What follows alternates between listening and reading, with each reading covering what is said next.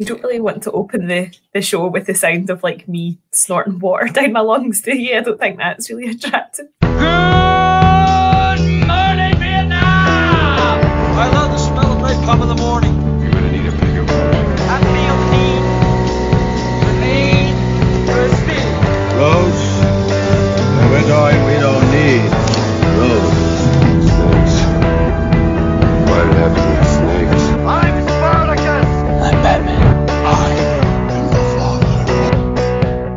Basically, we've got to that stage in lockdown now where Mary's trying to find things to keep herself entertained just now and resorted to snot and water.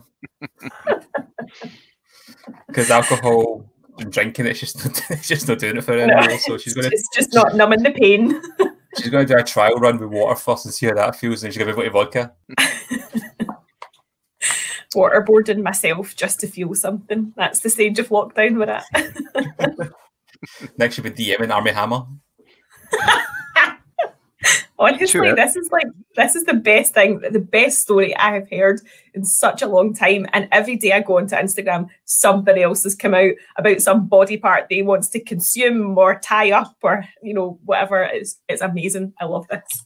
Some events said a cracker on Twitter actually. It was a, a picture of my Gray's knee, like uh, Mhm. lying on the ground next to a bike, looking dead dramatic, saying me uh, after falling off my bike next to Armie Hammer's house. It's absolutely crazy. Like, I mean, I had barely heard of him like at all. Like, I always just knew he was the guy with the same name as the toothpaste, and I, didn't, I hadn't really seen like anything that he was in. And then all of a sudden, it's just like he is into like not even into kink because I'm not going to kink shame anyone, but he wants to eat people. like that's a whole other level. yeah, I mean, I won't kink shame anybody unless it involves, I don't know, murder. That's kind of a Yeah. good boundary. Yeah. I mean, you set boundaries, yeah. it's important. I, mean, I know, I do, I do know there are certain cannibals and people that like to be eaten, and Mhm. that's a controversial subject in itself. But yeah, I don't know these are these DMs unsolicited as well. I'm not sure. I don't know. Apparently, he had a group of women who were called kittens, who were like, I don't want to say slaves, but that's kind of what, how he referred to them. And he would just, I think the kind of thing is like, if he'd had a falling out with his wife or whatever, he would just message one of these group of women who he would hook up with for extremely rough sex. That's pretty much it, isn't it? I mean, And there's then obviously rough, became. I mean, there's extremely rough sex, and it's Patrick Bateman. Yeah, yeah, I mean, he's obviously crossed a line. Some, I mean, not even that. Like his poor wife, he was obviously doing this while they were married, and they'd been married for a long time. And I just, oh god, I wonder if she knew, or if he totally led this double life where he was like all sweetness and light at home and going out to like fucking break somebody's ribs at the weekend. yeah. I mean, do you find you looking at you see her journal, and it's something like, uh, "Made my husband steak again tonight." He seems to want it redder and redder each time. How many barbecues can we have in one week? Yeah. I mean, he's not even liking the thing anymore. oh my god. I mean, and apparently Jennifer Lopez, I mean, what a loss to filmmaking. Jennifer Lopez has uh, cut him out of her latest movie, which is called Shotgun Wedding, which, I mean, there's probably a joke in there somewhere, but he's lost a job because of it anyway. Yes, I actually think he's quite a good actor as well. He was really good. I don't think I've really seen. Oh, right, okay, so I have seen him in that. That's been about it then, I think. The Social Network. He played the twins. Oh, right, okay, I've seen him in more stuff than I think. Then he's just, I mean, I obviously have just forgotten that he existed because I feel like I haven't really seen him in anything, but there's two quite big movies that I've definitely seen that he's been in. I mean, he I, was I, I, I, supposed to be Batman, wasn't he? In the Justice Yes. League film. Yeah. George Yeah, Miller's like Justice years League. ago. Yeah. Really? He was cast. Yeah, they had the whole cast set up for that, and he was Batman.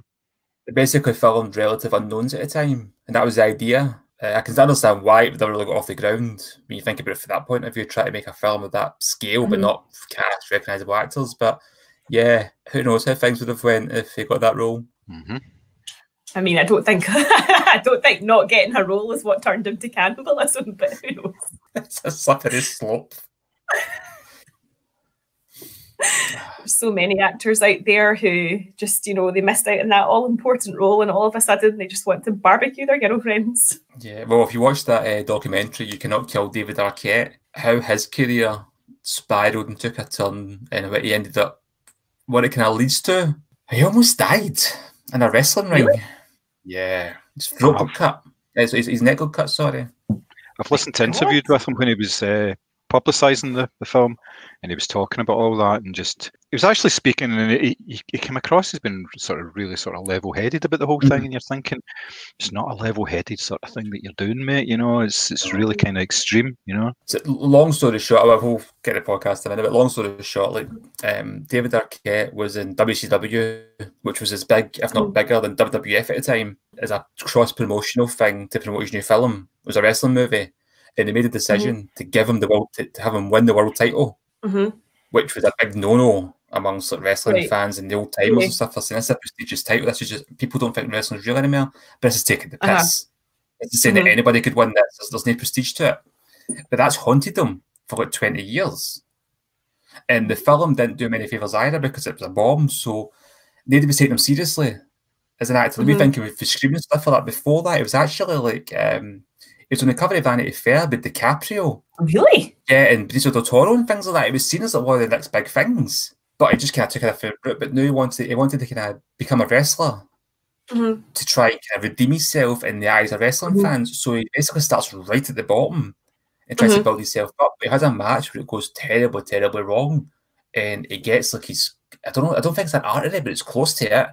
Where that glass cuts his neck and he has to get rushed to the hospital.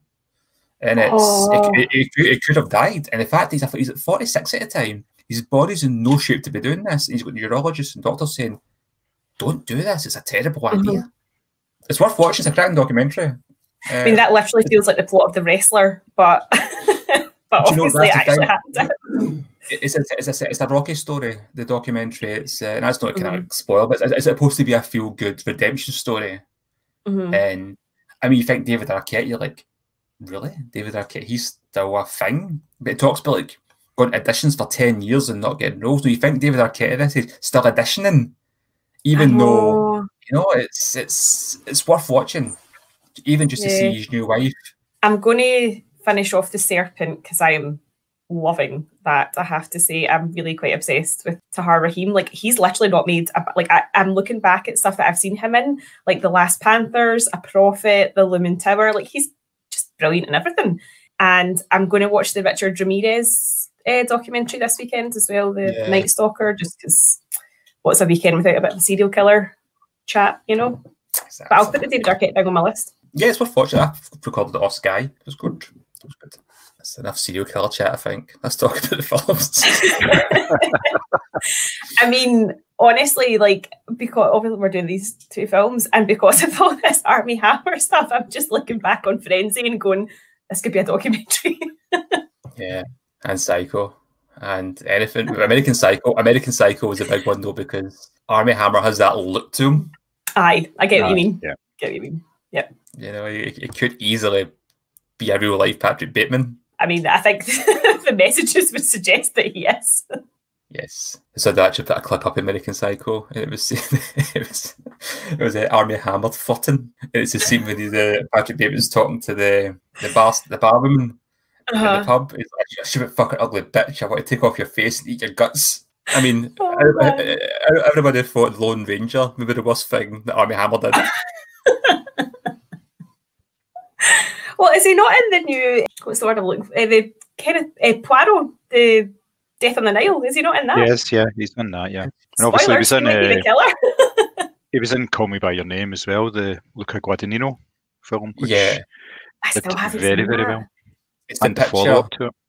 It's a picture somebody put up. It was a clip for Hannibal, the show, Mhm. and it was uh, it said Armie Hammer and Timothy Sh- Sh- was it Timothy Chalamet. Yeah. And then Yeah. going by your name. Oh man. Oh, well, I remember actually. We'll talk about this after. I don't want to spoil it for John, but I watched. I'm thinking of ending things last night. Right. What the fuck is that ending? no. It was so annoying because I had hyped this up so much and I was like, oh, Chris, this book was so good. I really enjoyed it. I used to read it in Waterstones when I was waiting for Chris to finish work because I was on shift. And I was like, this book was so good. And, then we watched we watched the movie and Chris just turned to me really slowly in the last 10 minutes and was like, what the fuck is going on? Jen done the same. She turned to me and said, "What the fuck did I just watch?" Because up until that point, Uh-huh. I think she was, she was enjoying it. It was amazing. fine. it was amazing up until the last like 10, 15 minutes. And I was just like, just shat all over it. It was terrible. Yeah, it was weird. Did you watch it after the credits bit?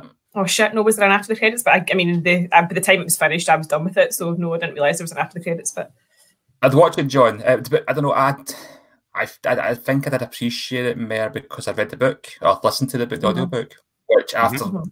Digesting it for a day, I enjoyed more than at first. I still think there's something a bit kind of rushed about the ending. Ah, you Mhm. said that But- earlier, yeah. Aye. Uh, I, I don't want to say it because I don't want to spoil it for you, but it reminds me of something else. And I think it's quite gimmicky to an extent, but I didn't dislike it.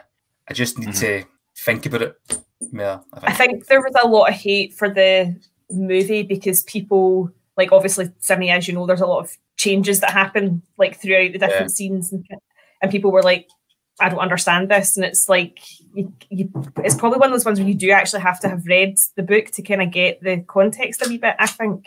I don't know. No, I, I prefer. I, I think I appreciated the film a lot more having known the story. hmm Bizarrely enough, but, but, but it's that kind of thing. It's some things I better watch twice as well.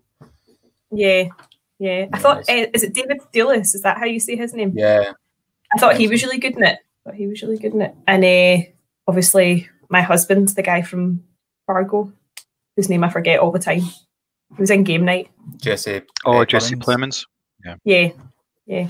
It's good, John. I'd, I'd recommend it. Um, hmm I've seen the, the trailers and stuff for it, so yeah, I, I will give it a go. It's just Even- so many things in the go at the moment. Let's face it. That's very true. So I want to either get Pieces of a Woman or Promising Young Women watched this weekend so I can write the review, but my heart is drawn to Night Night Stalker. I can't not watch that. I'm kind of obsessed. Well, I mean, Promising Young Woman isn't out until March or something like that. Or no, Oh, pe- pe- people are seeing it now this weekend. Or is that just America? Because like I have seen a lot. it of may be it may be the US. Yeah, we're we're not Oh. getting it. I don't think for another, another couple of weeks or so. And obviously, it's just going to be online here anyway. So, Yeah. in fact, it's Yeah. online in America as well. What am I saying? Of course, it is. Yeah, yeah. It's, it's really strange, isn't it, when that happens? When there's stuff getting still there, there's still delays and stuff coming out here when Yeah. uh, it's coming out in the states and all that. I just don't understand it because Yeah, because apparently, ah, because apparently the Mauritanian, which is I'm going to watch as part of the film festival. Apparently, that's been out on VOD in the states for weeks as well. Yeah, I've seen reviews of that. So What the fuck?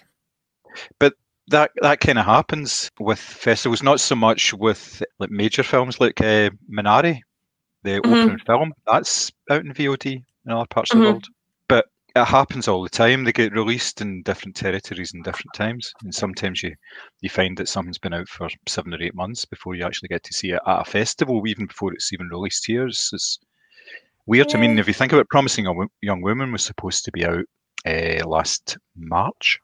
It's meant to hit the cinemas last March, yeah, because it was it was a surprise film at the film festival last year.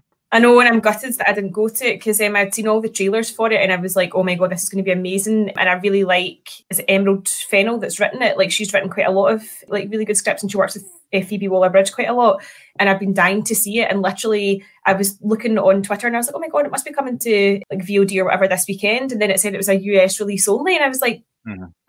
"How does that work? It's streaming. Why isn't it just everywhere?" Yeah, It just means it's available elsewhere, but not through proper channels. That's what I see. happens. You know, Yeah, it's Yeah. not not great. I'm terrible at this hosting. Lucky, I'm just I could do this all day. You, you you're only the one that's done more podcasts than anybody else. I know. yeah, but I haven't haven't hosted in a while. Nervous. Yeah, we can tell. Yeah. Okay, good. I'm, I'm, I'm thinking I need to put an intro that I try and avoid fucking top of the lockdown the pandemic. To be honest with you, I know. uh, with label on the point, but I won't go.